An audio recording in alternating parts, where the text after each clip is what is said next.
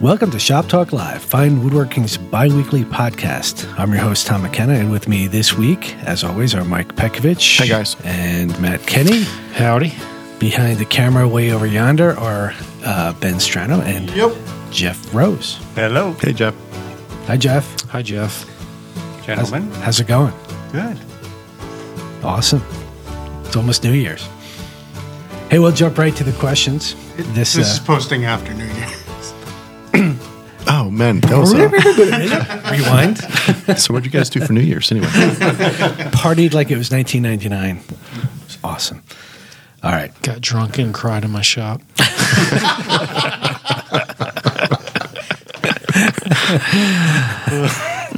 Tears on my table saw. All right. How do you select shellac flakes? asks Connor. Uh, I see Mike uses Brooklyn Tool and Craft brand. Are the Tiger Flakes any better or worse than the cheaper bags of shellac by the same company? Also, if shellac flakes can go bad with age, does the same thing not happen to the shellac once it has been applied to the workpiece? Is it going bad just in terms of the ability of the flakes to dissolve and be applied? All right, hit it up first, Mike. Yeah, um, I do use that uh, brand. I use other um, brands of shellac flakes as well. That's one that my local woodcraft happens to sell. Um, basically, anytime I'm buying shellac flakes, I tend to look for either like a a blonde or a light colored dewaxed shellac because I'm usually not trying to impart any real heavy tones with the shellac, except for maybe if I'm fuming oak, I will hit it with some garnet shellac just to kind of warm things up just a little bit. Um, one shellac company I really like and I bought uh, lots of shellac from is shellac.net. Actually, I came across them because they were the kind of the sole retailer of the remaining supply of the lemon scented wax in the cool tins, which is not made anymore. But I still get their shellac. It's a Goddard's. Goddard's, yes. Right. Yeah, and you can get Goddard's wax, and it smells kind of like lemons, and it's a round plastic thing. It is not the tin, it's not the same wax. So stop emailing me and say, Mike, you can still get it. No, you can't. Except I make my own now. So, yes, I can. You can get Goddard space wax. It's much better. It was used on the shuttle. Yes. Only some your- people will get that. Notions about shellac going bad. Um, no, once it's on a piece of furniture, it's not going to go bad. Um, however, both shellac in flake form and liquid form do have a shelf life, and it's really easy to tell. Um, for flakes, if you try to mix them up and they don't mix, if they don't dissolve, it's bad. Throw them out. Nothing you can do. You can't put them in a coffee grinder and grind them smaller because you'll just have smaller pieces not dissolving. Um, and liquid stuff, if you're not sure, put it on a, like a piece of glass or something, and it should dry hard within 10 minutes. If it stays sticky and gummy, mm, that's bad too. Throw that out. And if the uh, top of the can explodes off of the can, it's probably yes. bad. Yes. Just Yeah. Happened to Ed Pirnik once. that happened to me too. He was pretty ugly. I think we did three episodes of the podcast about Ed's experience with the exploding can. it is kind of freaky when it happens. Yeah. And Michael Fortune's knife. His knife. Knife. Kniff. It's called a kniff. Yeah. Recurring themes. Does he use here. that? To, does he use Yeah. to, to carve his canoe? Yeah. Come on. All right. Do we have anything to add about shellac? I think I uh, don't know, but now I'm just thinking of Gary Gnu. Why, with the ganache. why test it on, on glass? Anything non porous Okay. so it doesn't soak in. It could be, I don't know, melamine. like your like your heart. Oh. What happened to my audio? Ah, we missed Matt's best joke ever. All right, well, let's move on to uh, question number two. This one is from Randy. And Randy says or asks, How much reveal is the correct amount around doors and drawers to be sure that expansion due to seasonal humidity changes doesn't cause binding? I have heard it suggested that the goal was a 32nd of an inch. I usually like to show just a little bit of ankle. Does that mean it's a foot? Yeah. He said doors. doors, not your drawers. Well, he said He said drawers. both. Doors and drawers. Well, this is going What is happening? who wants to answer first? I think we have can answer from two different perspectives, right? Because we decided that the answer really depends on the scale of the stuff you're making. Yeah, and that's it.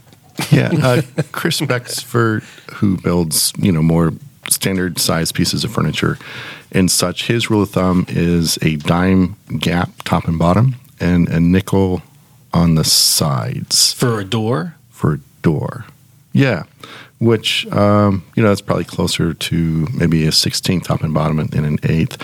He builds furniture in Maine. You know that you know where in the wintertime it's probably pretty dry, and he's shipping furniture all over the country, and he does not want to call from California that um, a door or a drawer sticks. right? So I think he's definitely pretty conservative in terms of leaving gaps and such. Yeah.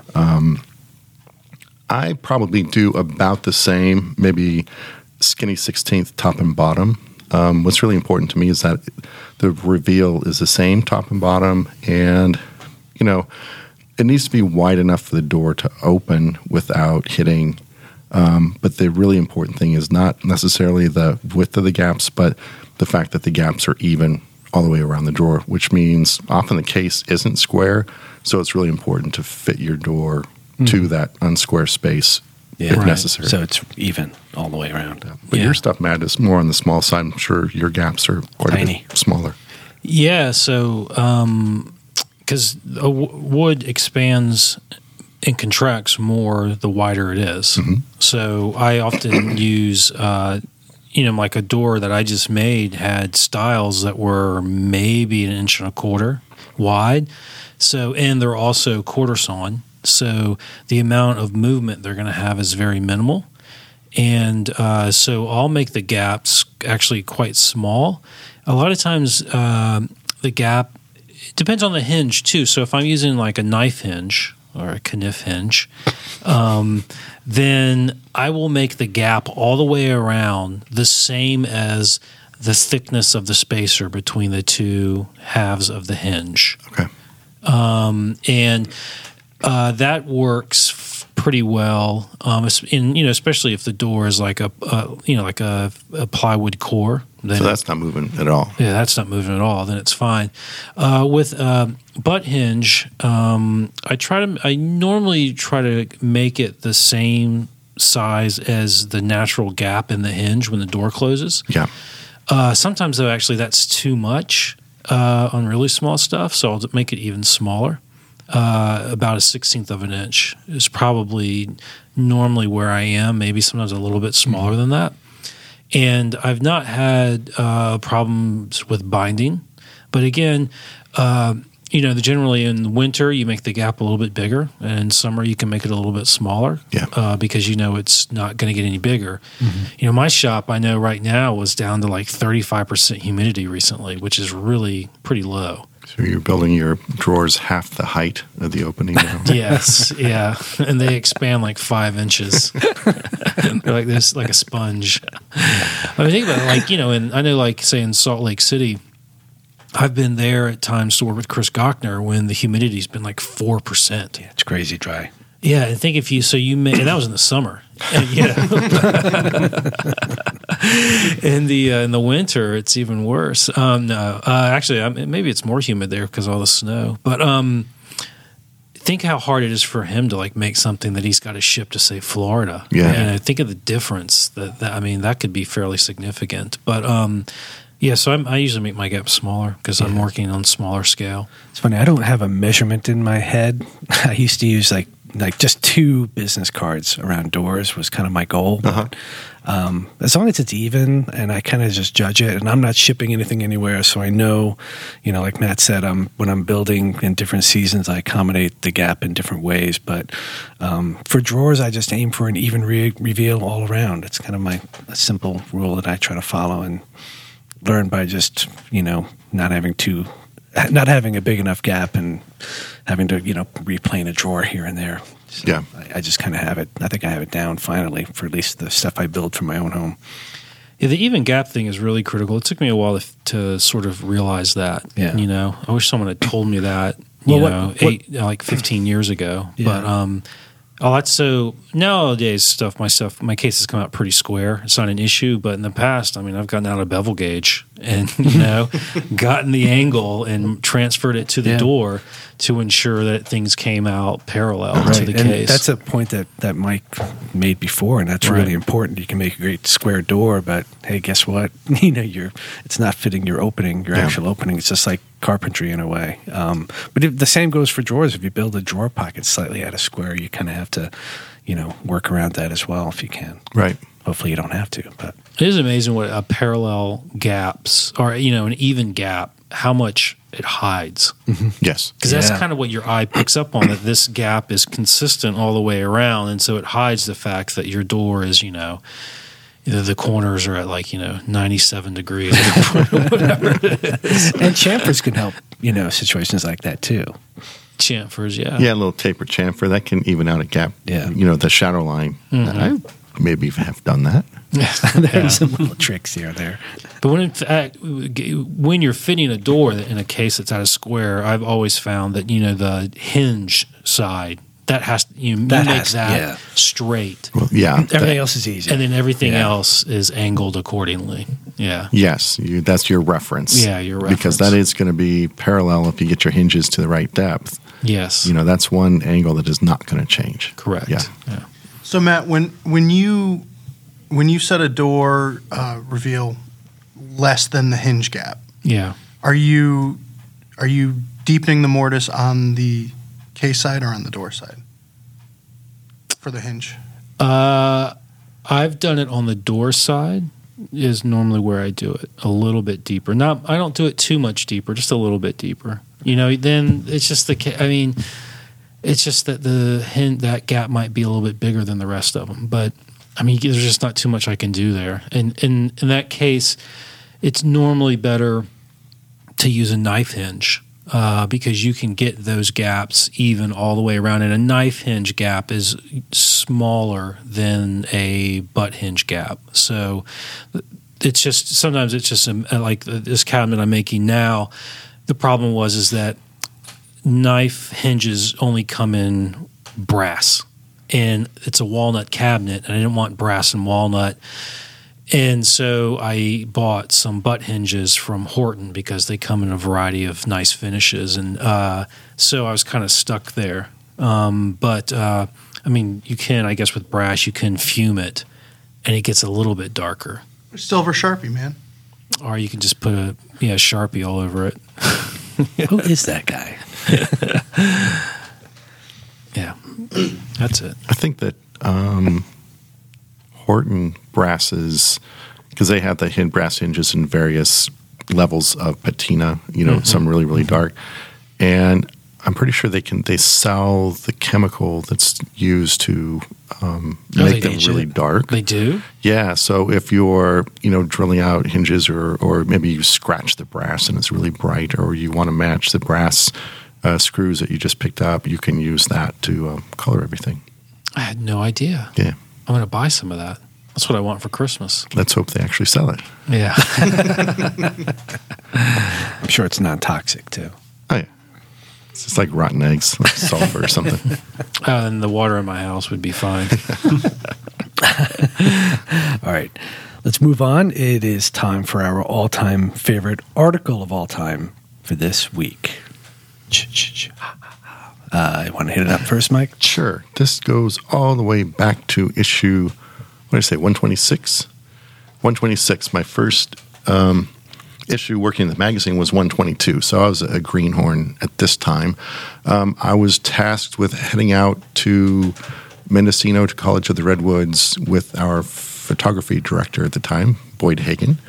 And my job was to sort of quote unquote direct a photo shoot, which really meant nothing because hey, I'd been there just a couple issues and I didn't even know how to like shoot a camera. So I'm not going to tell our photo director how to take a picture. However, um, two reasons. It's a pair of articles um, that were in the same issue. One, uh, James Krenov wrote a short essay on the wonders of tools and wooden hand planes. And that accompanied an article by David Welter, who taught at the school for a number of years. Um, on making the Krenov style wooden hand plane. So, um, obviously, it's uh, the visit was awesome because I got to meet, you know, one of my um, lifelong inspirations of the craft, James Krenov, and got some books signed and all that good kind of stuff. That was really cool. However, um, the other really important thing and why I like the article is because it was the first time where someone, this being David Welter, um, put a sharp hand plane in my hand, and I was able to take a shaving with it, and it was like the most eye opening. It's like, oh, this is what a hand plane does. And of course, I thought, oh, this is what a Krenov style wooden hand plane does, because I've used an old beat up Stanley, and that didn't work like this at all. Um, and David said, uh, no, this is just a sharp plane. He's like, okay. Now I know what sharp is. Now I know what a sharp cool tool can do. And from then on, it was just, you know, what do I need to do to get back to that with the planes that I own? So that that had been my sort of my life changing event, and it was tied into that article. Cool. Nice. Nice story. Hmm. What issue was that? 122? 126. 126. Wow. I wasn't that far behind you. I think I was like 129 or 128. Wow. I had the uh, surgeon on the cover. Was my first. Oh yeah, the dentist with dentist, the with that's the random with the sander, sander. yeah. yeah, there you go. Good times. How about you, Matt? Uh, well, so I have a bit of a Pekovich answer here because I want to do two. One of them, I just want to show my all-time favorite cover of all time, which is an article, uh, but uh, it's not my favorite article of all time. Um, my favorite cover of all time. Can we? I'm going to show this. Oh Is from issue number 85, and I have no idea what's been showing up on the screen there. I, you're the one that you emailed me about. Oh, okay. but this cover is three nutcrackers.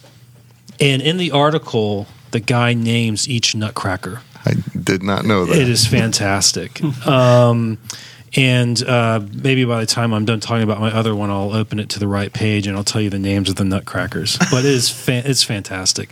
So I love that cover. It's back in the era of nutcrackers, Nutcrackers. wooden sunglass frames, Pool cues. pool cues. And clomping. Clumping. we love the clumping. Yeah. This is a fantastic cover. So, um, anyways, I, maybe Ben will be able to put that up on the website. I just think it's hilarious. The one guy in the center is like saluting. Well, in the article, actually, the two other guys, the green guy and the blue guy, are having a sword fight in my picture. Seriously. yeah, it's awesome. Um, and I, whenever anyone I meet someone, they and they talk about the old issues, and that's the first thing I think about is see the two guys. Sorry, it's the blue and the red guy. They're they're having a sword fight. Uh, now this is I know this is not great radio, has it been? Great audio, excuse me. I hear I hear It's their never names. stopped us before. okay, so one, the green guy, I believe his name is Cornelius Crownhart. Uh, then he has two friends, Tobias Trueblue and Reginald Righteous. Nice. So those are the Nutcrackers. Anyways, Awesome. But my real favorite all-time article of this week is an article by Jon Arno, who, in my opinion, is one of the best authors fine woodworking ever had, because this guy could talk about wood species Yes, you could. both from the scientific aspect and also from a woodworker's perspective.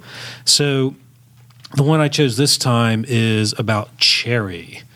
And it's a great article, I think, because um, he gives a very complete picture of cherry in our ecosystem and also cherry and why it ages the way it ages. So he talks about cherry being a nurse tree and how it's the first to grow um, after, say, a fire or something, um, and about how also eventually it's crowded out.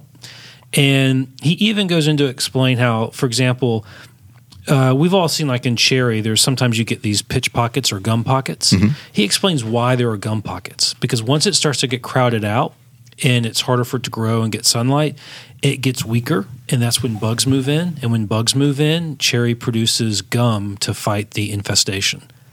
So there's more gum in the in the lumber then. D- does that pocket cause bubbling on the finish? No, not in my experience, but it is a gum. Yes. Sorry, Oh, Uh, yeah. You guys didn't get that. Um, that was all right. yeah. I, I do like Whoa. I like the pitch pockets in cherry. I do. I love Some little people tight think pitch they're pockets. defects, but I think they're cool. Yeah, I really like them. I like them, and he talks. Goes into how extractives uh, contribute to the difference in the heartwood and the sapwood in cherry, which is a it's a fascinating thing, and it happens with all woods that you know these ex- extractives as they move uh, into the heartwood and they. Uh, they I, I believe in since it's kind of not dead but dead like you know the heartwood no longer moves uh, s- sap in the tree and so these extractives uh, change color and but uh, so he talks about that to some uh, quite a while and he ex- sort of explains how cherry is one of the few woods that it has photosensitive extractives and so that it darkens over time rather than lightens over time. He does mention another wood that has photosensitive extractives, which cherry becomes beautiful as it ages. This other wood becomes hideous as it ages. here we go. Well, yeah, you know what it is. purple heart. It's purple heart. uh, purple heart becomes a horrible shade of brown as it ages. Um, anyways, uh, and then he also goes. He talks about. He says there's five different types of cherry wood. Uh, that you know, and there's just the kind that we all think of that's really clear, beautiful cherry. There's the kind with the with gummy stock, as he calls it. Uh, you have uh, what is the, he calls he calls it variegated cherry, which I like because I've used the word variegated around here, and people look at me like I'm an alien. But uh, and you are. I might be. Um, so that's when you have both heartwood and sapwood in it. So that's three. And then he talks about uh, figured. And then the fifth kind, which he really likes, and I, I think you'll recognize, there's sometimes you get cherry. He calls it, uh, what's the color he says? Chartreuse and green highlights. So I, you know, there's definitely sometimes you get cherry with, Yeah. with a hint of green Right. to it, and and he really likes that. Um, so it's just this fantastic article that covers. There is a little bit in here about working with cherry, but so much more information about cherry in general that I think fills in the larger context of the of what you're doing with this species and helps you use. I think helps me use it better, helps me understand it better, and also helps connect you back to in a way the or, you know where this material comes from you know helps you and I, I kind of i like that myself i you know i don't see wood as wood's a unique material to build with it's not like it's well there's a lot of materials like stone uh mo, you know cl- uh, clay or mud whatever they call it uh potters call it i don't know what i think at one time i called it mud to a potter and they got all angry with me but um you know and uh then i remembered he was a ghost and i just ignored him but anyways, I like this this this you know that this when I use uh, wood, one of the things I like about it is that it's you know that it, its origin in the environment. And there's this connection to you know our our the living world. You know, so One of the things that I, I remember, one of my first photo shoots with a, for a project was with Garrett Hack when he built um, the hunt board, and he gave me a really good lesson on cherry. He was talking about the wood that he was using in the in the sideboard and how it was going to age over time, and he pointed to his wall where he's got cherry. Basically, cherry boards as you know interior siding, for lack of a better word, but where he had some um, either a cabinet or a machine like in front of the cherry and he had moved it. You could see how it the difference between the the portion that got the sunlight and the one that didn't. And it was just kind of a cool uh, I guess intro into how wood really really ages and, and colors. And it was kind of before I started thinking about wood you know down the road you know Yeah. like making something out of walnut and how that's going to age and Right. you know I see it in the stuff I've built out of maple where it's really turned you know in some cases too yellow but other cases just right Yeah, it's that we get that question a lot. How do I keep this maple looking really, really white, or how do I keep this wood from not looking differently in the future? And it's like, well, you you don't. It's Yeah. kind of. I think you build with the understanding of what something is going to look like, not what it's looking like right when you build it. right, Yeah. yeah. with cherry, I, whenever I make something from cherry, before I let it sit for, you know, a month or two months at least before I ever put anything on top of it. So, like a table, mm-hmm. or even if it's like a little cabinet, you don't, because if you put something up on it right away, that is really going to be a dramatic difference where the sun doesn't hit it. Yeah. But if you let it age for qu- a while, then you can put something on it and it doesn't show up like that. Yeah. If you do have a piece and you have a little doily on it and it's in the sun and you brought it in the house for a couple of weeks and you pull the doily off and you have that horrible reverse image there left over, just keep it in the sun for a while. It's going to go away almost immediately. So, mm-hmm. like, you didn't ruin it. It's not like it's going to stay that much lighter than the rest of the piece forever. It'll all even out. Yes. Cool. What you got, Tom? Do you have two articles Well, as well? no, I, I don't have two favorites. He's got his favorite cover too. Well, that's how I was going to hold that up. But um, I was I have a contract contractor saw that I've talked about before, and, and I've been really lately um, putting a push on you know making it a project to do a better job of dust proofing the opening. And so I was thinking of looking. I knew this article by uh, Richard Babbitt existed um, about how he did his contractor saw. But in my search for that article, which I knew about, I came across another one by uh, I think it was Richard Dick McDonough, and um, his solution in this article was exactly what I was looking for in terms of um, simplicity. Whereas the Babbitt solution was kind of build a bunch of boxes around Oh, right, the right. motor and, and put Yes. a dust port underneath. Um, I have a dust port on my saw, which is kind of useless because the whole back is open. It's open. but uh, on the on the McDonough article, he has a really good solution to basically making a back plate that covers the opening and then accommodates all the um, the motor parts. Oh, cool. So I have now a project.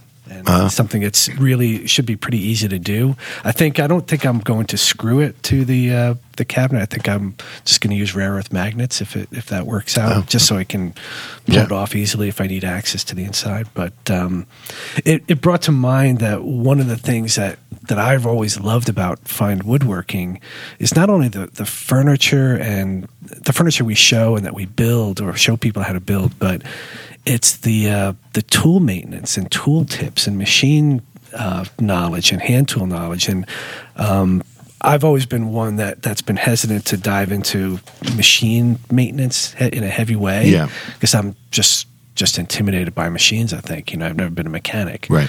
But um, with guidance that we've shown before, you know, we really do a great job of showing the bare bones of how to you know tune up machines and how to make them work better. Yeah.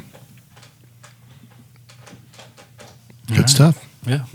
So, um, so you guys both had two different issues. At least I got articles from one issue. So, Listen, yeah, one time does not make up for all the other times. I'm just saying. All right, moving on, Ben. All right. The, the next question comes from Thomas, and he says, I'm retired, and my wife and I are selling our home with the shop. We will be splitting our time between a small condo and a small house. Neither has space for even a small shop. I have rented a studio space near the condo where I plan to try pure hand tool woodwork. I have a good selection of hand tools, but I don't have a 25 inch rip saw. I have panel saws, but all are crosscut. Should I refile one of my saws as a rip, have it done professionally, or buy a new saw? Well, Buy a new saw. Buy a new saw. well, he has three saws. he could three, send. yeah. I would send one out to be refiled myself. I think initially. Uh, no, I wouldn't. I'd buy a new saw. I'd definitely buy a new saw. I mean, you know, what, is, what does it hurt to have a new saw? What's the cost? I I wonder what the cost of, of getting a panel saw refiled would be. It shouldn't be too bad. It'd probably be in the neighborhood of 40 to 50, Okay. 60 bucks. Um, and there are people that will do that. I, I think Matt Cianci still does it. Yeah. Uh, he's Matt still- has a couple of my saws right now. Yeah, and I, w- I've used uh, Matt has uh, done some work on one of my saws, and it was really good. Um, and I'm sure there are other people all over the country that do it as well. But Bad Axe has his prices listed and He for- refiles. yeah, hmm and for sharpening and setting and jointing, sixty bucks. Yeah, for a panel saw. Or he doesn't say. It doesn't specify.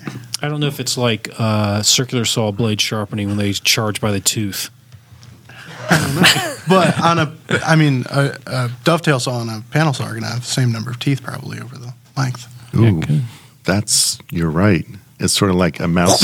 a mouse and an elephant have the same number of heartbeats in their lives. What? Right? It's just the, the mouse's heart beats much faster, Oh my god! so it uses them all up. It's And this is true for all mammals except for humans because of like nutrition and medicine. We can get like an extra good portion of heartbeats out of our hearts before we die. random thoughts with Mike Pekovich. So small, What? small, small I'm saw, going to see you saw. guys later. So, All right, we're going to talk about this later because I don't. I think you're fabricating that entire thing. Um, we ventured too far out of the bat cave, I think. so you could get a, a new expensive saw and it's going to be really awesome and it's going to work really well. But if you can find like an old Disston or something with a nice cool handle, and sometimes the blades are funky. I guess they could be pitted, but they also sort of lose their tension or something. Mm-hmm. I know there there's some guidelines you can look at. I think Bad Axe on their website they have guidelines about kind of what you should look at if you're going to get an old saw. But if you get an old saw in good condition, which I don't think is difficult, and it's not that expensive, and then you pay sixty bucks to have it sharpened, that's gonna perform exactly the same as a brand new saw with the same guy who just sharpened it. I would say. If I were going to rip by hand, I think I'd like a Japanese saw just so that I can stand on the board like Andrew Hunter showed in that article on Japanese hand saws.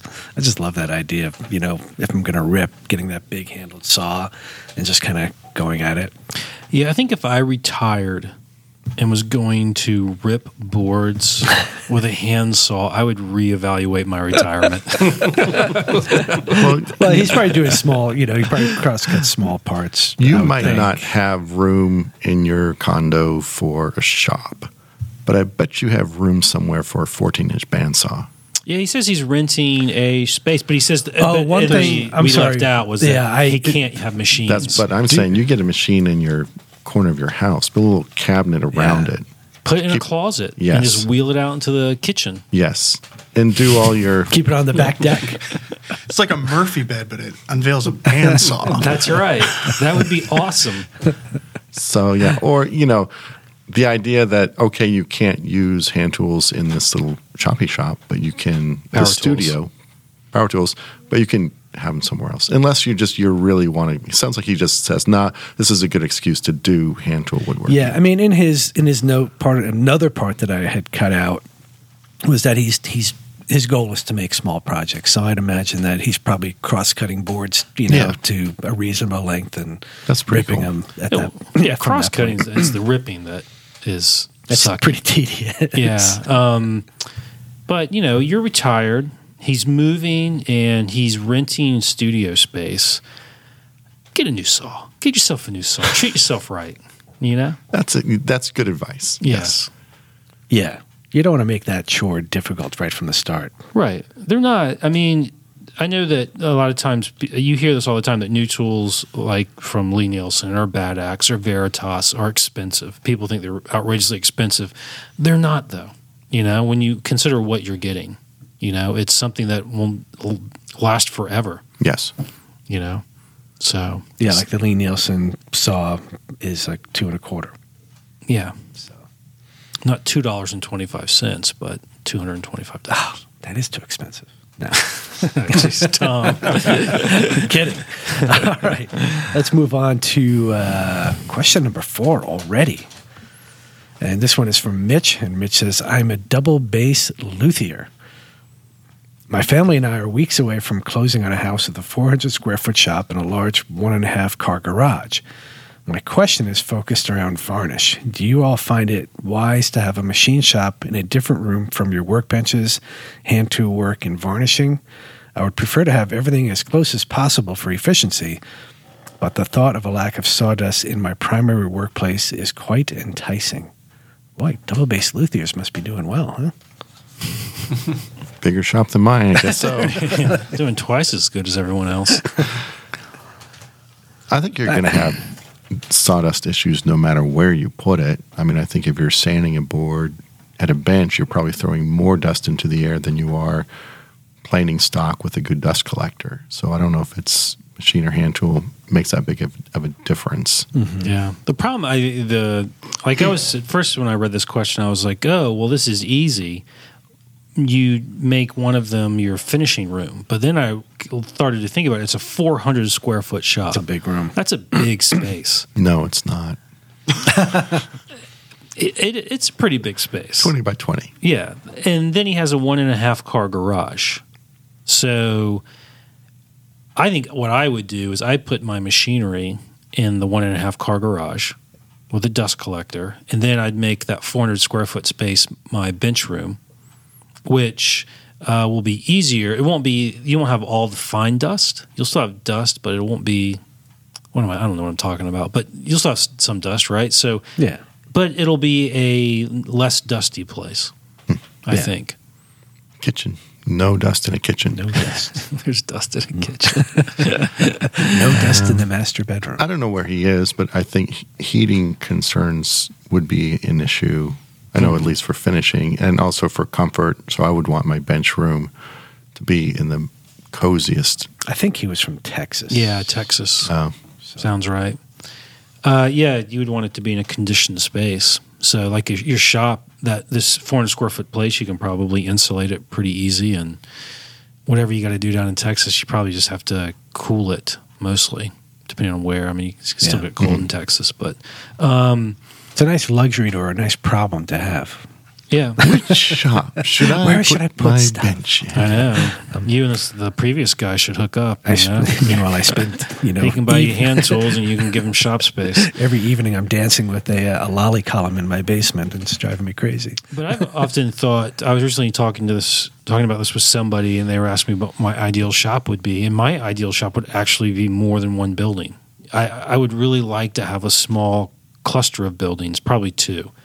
And one of them would be my machine room.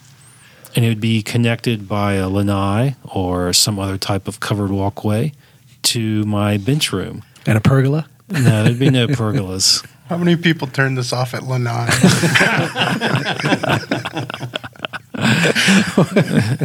Yeah. Well, must, you should know Matt's what a simple is. man with simple needs. Terra- Um, terraced gardens outside. Yes, um, with yeah, terraced gardens. Uh, but that would be ideal to me, not to have the machines in my bench room, but to have them close to the bench room. Well, Wow. That was, that was awesome. I'm just happy to have a space that has lights. yeah. Or if you had one space, like one big building, you would I would have them separated off by doors that could that were easy and not in the way. Yeah. You know what I would definitely want two spaces for? One for freaking lumber. Yes. You had your little sort of grotto over there you could throw a lot of lumber in. Man, I would love to have a lot of lumber and I would love for none of it to be in my shop if I wasn't working on it. Yes, that's true. Now I have the worst of both worlds. I have very little lumber and it's taking up too much space. Well, yeah, it's true. The lumber storage is huge. That's true. I would Yeah. also build, and, and lumber storage is easy because it doesn't need to be insulated. It doesn't need to be heated or anything. So you can just make some kind of covered yeah. space. And I would probably put walls up that allowed actually air to circulate through. Right, it. but keep it from the elements. Keep it from the Yeah. elements. And uh, that's actually something else that I've already, because, you know, I'm looking for a place now and thinking, okay, well, how am I going to build lumber storage? Yeah. Couldn't the lumber storage be in your Lanai? No. No, Oh, no. okay. That's where the That's the uh, Lanai. Where else am I going to put my water fountain? Oh, okay. You know, my Your bubbler. my bubbler. But that kind of goes back to your the article you liked on cherry in that I think when you're first starting out, oak is oak, cherry is cherry. What kind of wood am I going to make this out of? And then you realize uh, kind of it really gets down to tree to tree. What tree did these boards come from? And I think the more you start to become aware of that sort of thing, it makes it more difficult to design a piece that you want to make without having the lumber. And then you have to go out and buy it. It's like, nah, this is not the oak I envisioned. So I don't think it's a luxury. I think after a while it becomes kind of a necessity that you have a stock of lumber on hand because I think the lumber you have will start to go hand in hand with what you make because the two begin to marry up. Like Nakashima on their compound, they have barns filled with walnut slabs, and they'll go out for a project. It's like they're like rock climbing through these mountains mm-hmm. of stacked slabs, looking for the right slab for the piece, and the slab they find sort of then starts to inform the piece exactly what they make from that. So, yeah, more lumber storage. Yeah, I mean, yeah, yeah actually, and going back to the thing is like with cherry, and he identified five different types of cherry. I think I could probably add like five different types of riffs on cherry. Yeah, you know, and it's like there's this, and it's got the you know the the grains too wide, and this and that, and it really does. You like you want to. Oh yeah. When I go to the lumber yard and you look through a stack of cherry, I see, you know, like 10, 15, 20 different things there. It's like mm-hmm. none, none of that is right. This one board is the only one that's right. Yeah. And yeah, you have to have somewhere to store that. This, we did not answer this guy's question, did we? Yeah, sure we did. I think we gave but him the answer. yeah, gave him the answer he needed, not the one he asked yeah, for. That's right. yes. We give the answers they need, not the answers they deserve. Because if you're like writing into this podcast with a question, really, like we know what you want. Yeah, you're expecting useful information out of this. I don't think so. we give lots of useful information, just not about the questions exactly. that are asked. Yes. Ready, Ben? Yep. Next, uh, we didn't even talk about a title for this. Title for so, what? For the next segment. Woodworking resolutions. It says it right up behind you. Oh. It's kind of dull, don't you think? Well, I didn't think about it very long. All right. Well, it's time for Fine Woodworking's Woodworking Resolutions for 2018. Considering it's Here 2018 right now. it's 2000. Is it 2018? Let's do the time warp. I still baby. haven't sobered up from Chris, New Year's Eve in my shop, crying lonely tears. All right. This was your idea, Matt. Yeah. Woodworking resolution. Yes, it was. so you're hitting it up first. So uh, for 2018, my number one woodworking resolution is I would like to have a book come out. no, kidding. How about you, Mike? uh, I would like it to come out in May of 2018 when it, when it starts to go on sale. Uh, no, actually, my resolution for this year. Look at that's, that's my all-time favorite cover. Actually, uh, I am going to. One of the things I would want to do is I have this uh, dresser in my bedroom, and it is from a certain large box store or flat pack furniture store. And it's actually surprisingly useful. Does it rhyme with IKEA? it does rhyme with IKEA. Um, and it's it actually surprisingly it's very compact and it holds all of my clothing uh, for the most part. You know, not obviously doesn't hold the hanging up stuff, but um, or my collection of lovely sweaters. But um, it could though. Well, I really like it, except that it's ugly. Sure. And paint it. and that would solve the issues. Thank you, Ben. That's my resolution for this year is to paint my dresser. All right. So my but it's not and it's also not my style right? It's a it's an ikea style you know it's whatever. And uh so but it's a good size and it functions well. So my plan and i wonder how what else i could do this with is to take this piece of furniture and redesign it in my style and make it something that i would make but maintain the size and functionality of it. Cool. So, um, you know, like one thing is it has three drawers, large drawers on this side. On this side, it has a door, and behind the door, it has three shelves, which I think is kind of lame. So I actually would want to make that three drawers. And just like that is interesting because normally you, people put small drawers across the top of a chest of drawers, right? Well, here they would be down the side with large drawers here.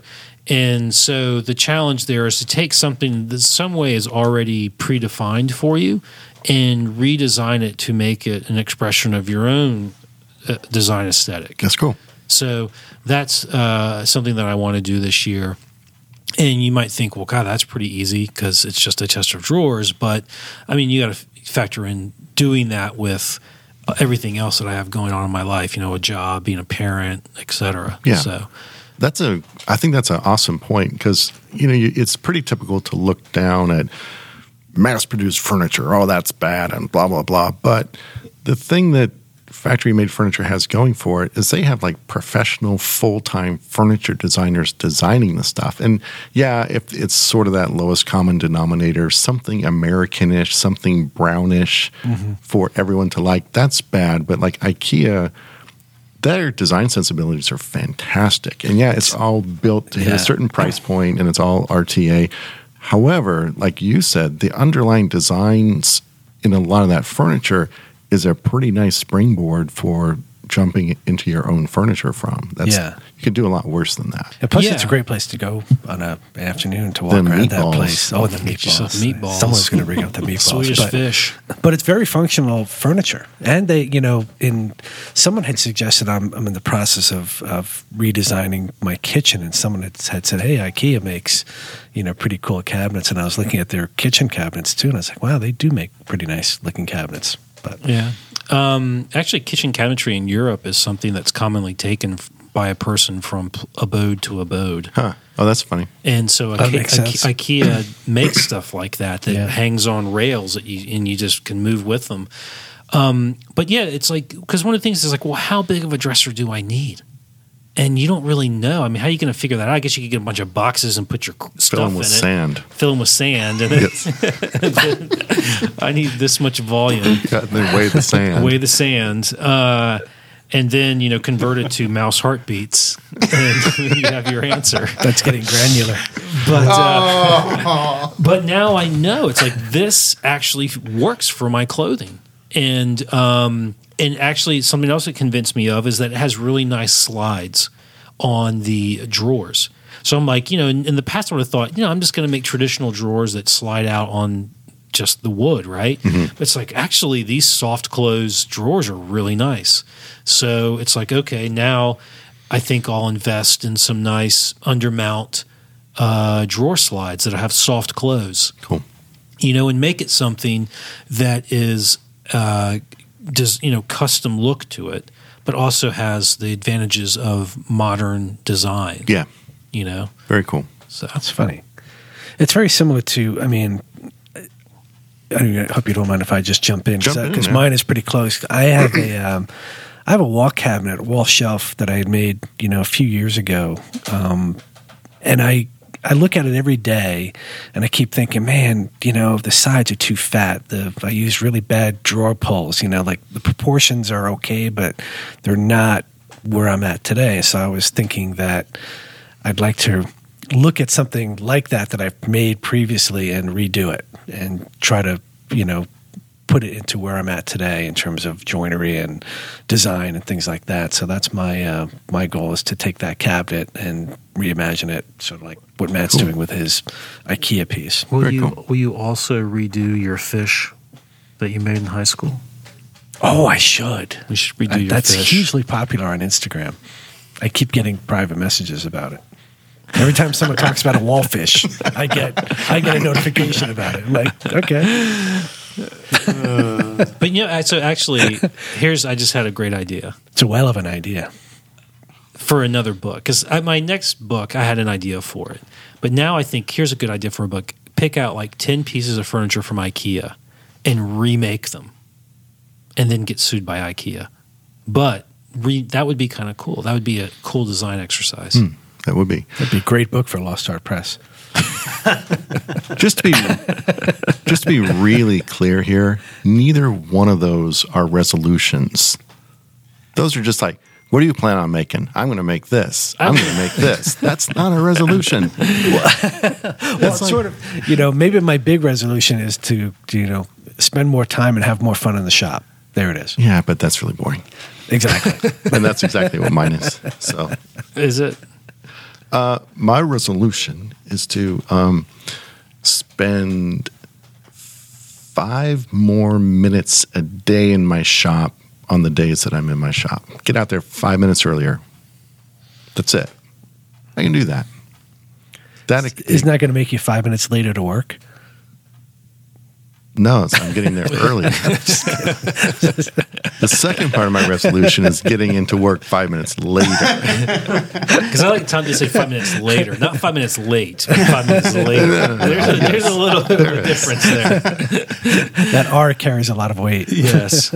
So five minutes a day more times say I'm conservatively I'm in the shop 300 days a year. Um, that's like 24, 25 extra hours, which is a lot. But here's the thing: it actually works out to be a lot more than that because, okay, January five minutes earlier, five minutes earlier, but then like by like March, you forget what time you were supposed to be in the shop, and you just go five minutes earlier than that. So now you're really ten minutes earlier How than could you your March but time. if you forget what time you're supposed to be there, how could you go five minutes earlier than that time? Well, because it, it's like it isn't like six oh five instead of six o'clock. It's more like okay, just like whatever time it is, it needs to be five minutes before that. Like spend get out of bed five minutes earlier, but that could be it's a random number. On a weekend, it's a different time. What, time is it now, Ben? See, no one knows. Time to move on. Bang. Time is a human construct. Yes, it is. So- That's a good. Re- I don't know. I don't know if I have a resolution. Why is it, my, mine's a resolution. I've resolved to build my dresser. I've put off building a dresser for years and years and years, and I'm not going to do it anymore. My other resolution is every time I plan on eating four pieces of pizza, I'm going to eat three. I should do the same with tacos because I always say I should have gotten two tacos, but Yeah. I get three tacos yep. Mm. Every time. Every time. every time. Today is Tuesday, Taco It's Tuesday. Taco Tuesday. No, it's not. Today's Friday, Mike. Happy New Year. January 5th. Friday, January 5th. Friday, January 5th. It's Fajita Friday. Boy, it's really Mike. it looks like it's snowing out there. I'm getting me some tacos today. That's all I can say. It's Taco Friday. every day is Taco Day. I told, I told, I let it slip to my wife. She goes, "Are you like packing your lunch today?" It's, no, it's Taco Tuesday. She goes, "You mean you eat tacos every Tuesday?" No. No. Last Tuesday, my wife asked me what I had for lunch. I was like, the taco. It's Tuesday. and she was like, like, of course we're eating tacos. It's Tuesday. Yes. I had tacos uh, two nights ago and tacos last night, Mm. and I'm going to eat tacos today for lunch. Enough said. Enough said. Boom. All right, let's get to uh, the last, hopefully, question. And I thought that was the outro. This one comes from Scott. And Scott says, I acquired a pretty nice set of mismatched old chisels, and at least a couple of them have a pretty severe concave shape to their back. It's severe enough that I feel like I'm going to misshape the socket end of the chisel if I try to lap them flat.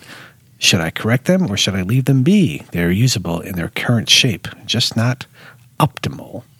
He means shape both literally and figuratively. Yeah. Oh. Um, boy, uh, That's that's no comparison to Taco Tuesday. no. So they must. So they obviously they have a bow where Along the the middle length. is higher than the two ends, rather than it's so it's it's it's like a frown yeah, right. rather than a smile. Along its Yeah. length. Yes, which is weird. That is weird. That is weird. Yeah. But I've seen it the other way. Like big, long chisels, they can be the other way, so you can kind of lift the handle up uh, off Yes. the surface a little bit. You got some weird chisels there, my friend. Yeah, actually, I'm wondering about his his evaluation of them as being pretty nice. So, I'm not so sure about that. they're great for brickwork. Um, I'd work on just that inch or so back from the tip. That way you can just get sharp. Leave the profiles what they are. Yeah, Get them sharp and use them, and then just see if you want to invest the effort to get them flat, flat. I don't know if you do. yeah, I yeah, I don't know if I I would not personally because one, it'll take forever. Yeah. and two, you might actually mess up the chisel. I mean, I, we haven't seen them, so we don't know how bad this curve is. Uh, It's got to be cur- It's got to be pretty bad if he's worried about hitting the the socket end right. On, would an on an eight inch or so length. That's Yeah, it just you could always cut it in half and then glue it to take out that bow, and then joint each end of it and then glue it back together. I, I I don't know. I mean, we haven't seen them, but I would do what Mike said. If they're usable, right, you really only need like the first inch Yeah. for most work. Um, and then if you find a case where you need something that's truly flat for the length of it, Like a long paring chisel. like a long paring chisel, then buy that chisel Yeah. and make sure that it's in good condition. Yeah. Um, but yeah, I, honestly, I'd probably end up chucking them. Not chucking them, but just letting them sit in a drawer and I'd buy something new. Yeah. It's always, I mean, you can always find an excuse to buy something new. yeah, Or new old. hard. New Tools, old, right. Yeah, I mean this is. But if you go to buy old chisels, like if you go to the thrift, the flea market, Mm-hmm. you should take like a six inch rule with you, and Oh. or a twelve inch rule, and just pop it on the bottom of a hand plane or a chisel back or whatever, and avoid stuff like this from the beginning Yeah. if you can. Don't worry about the handle. If you can put a new handle on there, don't worry about the bevel because you can grind a new bevel. Yeah. Look at the back, and it shouldn't be pitted Right. Um, because if it's pitted, you just can't get it sharp. Yeah. And but if it's all rounded over on the back near the edge, no problem. You can grind that back to Mm-hmm. to a flatten area. Don't try to flatten it. If too much, you can just on a grinder take off. I don't know, a quarter of an inch or so if you have to to get back Mm-hmm. to relatively flat stock. I remember once you and I were at a woodworking show and there was like a market area and there's a guy selling used tools and he had all these great like old chisels and I was like, "Oh, I wanted, you know, a chisel like that, like this long or that wide or mm-hmm. whatever." But this guy had gone through and back beveled all of the chisels. Oh. Do you remember this? Yes. Yeah, he back beveled all the chisels. And I was just I got I was so angry because I was like, I am not wasting my time correcting your stupidity. You know, I sh- well, that was kind of harsh. That but- was really harsh, but, But- ouch. yeah, but he like it was like not an insignificant back bevel. It was like a you know like a eighth of an inch or Yeah. a quarter inch or something. It was like, Fast way to get sharp. yeah, it's like why would you do that anyways? So yeah. All right. I think I already know what Matt's uh, recommendation is going to be. no, Don't back bevel. no, yeah, don't back bevel your chisel. Well, I mean, the chisel back has to be dead flat in order for it to perform well because that's often the reference Yeah. surface for the tool. yeah, So if you're, you know, paring to a line or or paring a, a peg flush to a surface, if it's rounded and you have to lift up the tool, oh, forget it. All bets are off now. So Big a, problem. a chisel has to be flat for that first inch or so. yeah. Yes. has to be. Yeah, uh, Mike, why don't you start with the recommendations? What recommendations? Let's wrap this thing up with some recommendations. Uh, every Tuesday, just go eat a taco. Taco. you know, it, there's some foods that are maybe health wise bad for you, but a lot of foods are like emotionally good for you. And it's just going to, you know, something to look forward to, get you through the Sunday and the Monday, Taco Tuesday. Next thing you know, it's Thursday, you're looking at Friday and Saturday, and the week's gone. Yeah, like everyone, like they would never scoff at eating a sandwich every day for lunch. Sure. Taco is just a south of the border sandwich, Yes. and you could eat one every day for Actually, lunch. that would be a And they're torta. delicious. But yeah, well, anyways, I don't really know that much about it, but eat a taco every day for lunch, folks. Do you right? every day. Ouch. I'm just All right. going to go on Tuesdays. How, how about you, Matt? Uh, so my recommendation, hopefully this will get Ben upset, is if you wear glasses like I do, and Tom does, uh, buy a pair of glasses specifically for the shop, and that'll do two things for you. One thing for you, your good glasses that you wear every day are not going to get all screwed up in the shop, which they get dust all over them. They might get finish on them. They're going to get scratched up eventually. And then you can just have shop glasses. And if you're going to do that, and I'm going to recommend this, I hope I don't get in trouble for this, go to zenni.com and get them there because you can get them for like 30 bucks with bifocals. Uh, and that's what I do. And uh, it's fantastic to always have a pair of glasses that are the right prescription, that have the right bifocal, and that when they start to get scratched up, it's not a big deal to buy a new pair for like 30 or 40 bucks. That's almost cheaper than uh, the reading glasses I, I buy. Yeah, I have a pair of reading glasses that were like $20. Yeah, I, keep, I, I do keep a pair of reading glasses separately, just in my shop, because I find it hard to woodwork with my glasses on for whatever reason. Also, I think it's it's really cool to have some um, sort of ritual or separation, just to sort of break your train of thought from when you're everyday life, and then you, when you get into the shop, you should be like mentally focused and in the shop. It could be anything from putting on an apron to turning the music on, or putting on a different pair of glasses. Or picking, see- picking up cat poop. When Mr. Rogers came home, That's I was going to say and that. he needed to be ready to talk to all them kids. Yeah. He changed his shoes and his sweater. yeah, Before I go into the shop, Ben, I changed my boots and I changed my glasses. I'm cool with the glasses. The boots are still weird to me. Uh, I think that's cool. I have shop shoes.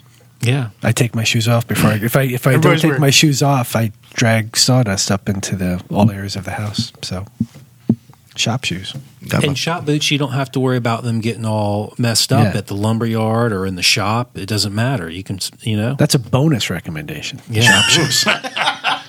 there you go. For that matter, get yourself some shop pants. All right.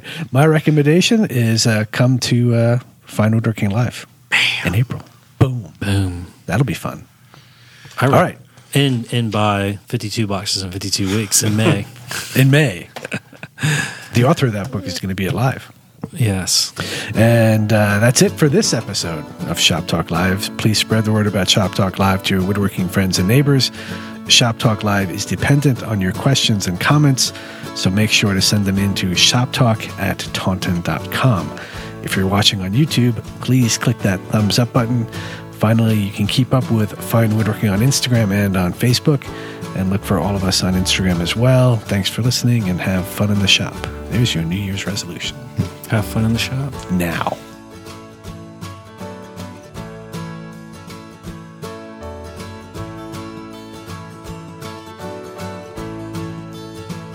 The other thing about getting into the shop five minutes earlier during the day, that's actually the same as getting into work five minutes earlier because shop time and work time, it's all the same.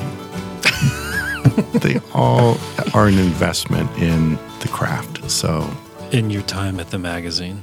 yes, it's all the same.